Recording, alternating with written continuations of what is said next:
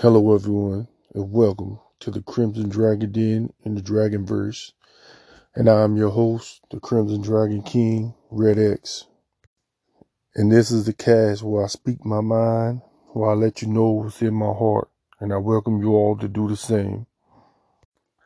Today's cast is entitled The Warrior's Code. This is the code of all warriors, adventurers, and heroes alike. Always do what is right and never take advantage of anyone. Always help and protect anyone and everyone in need. Never do anything for personal gain, greed, or your own self interest, nor for any personal agenda.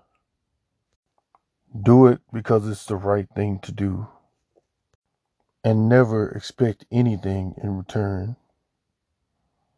Always be gentle and kind to others and treat them with respect. Always be grateful for what you have and never worry about what you don't have. And always remember there are some people in this world that don't have anything at all. And if you have a dream,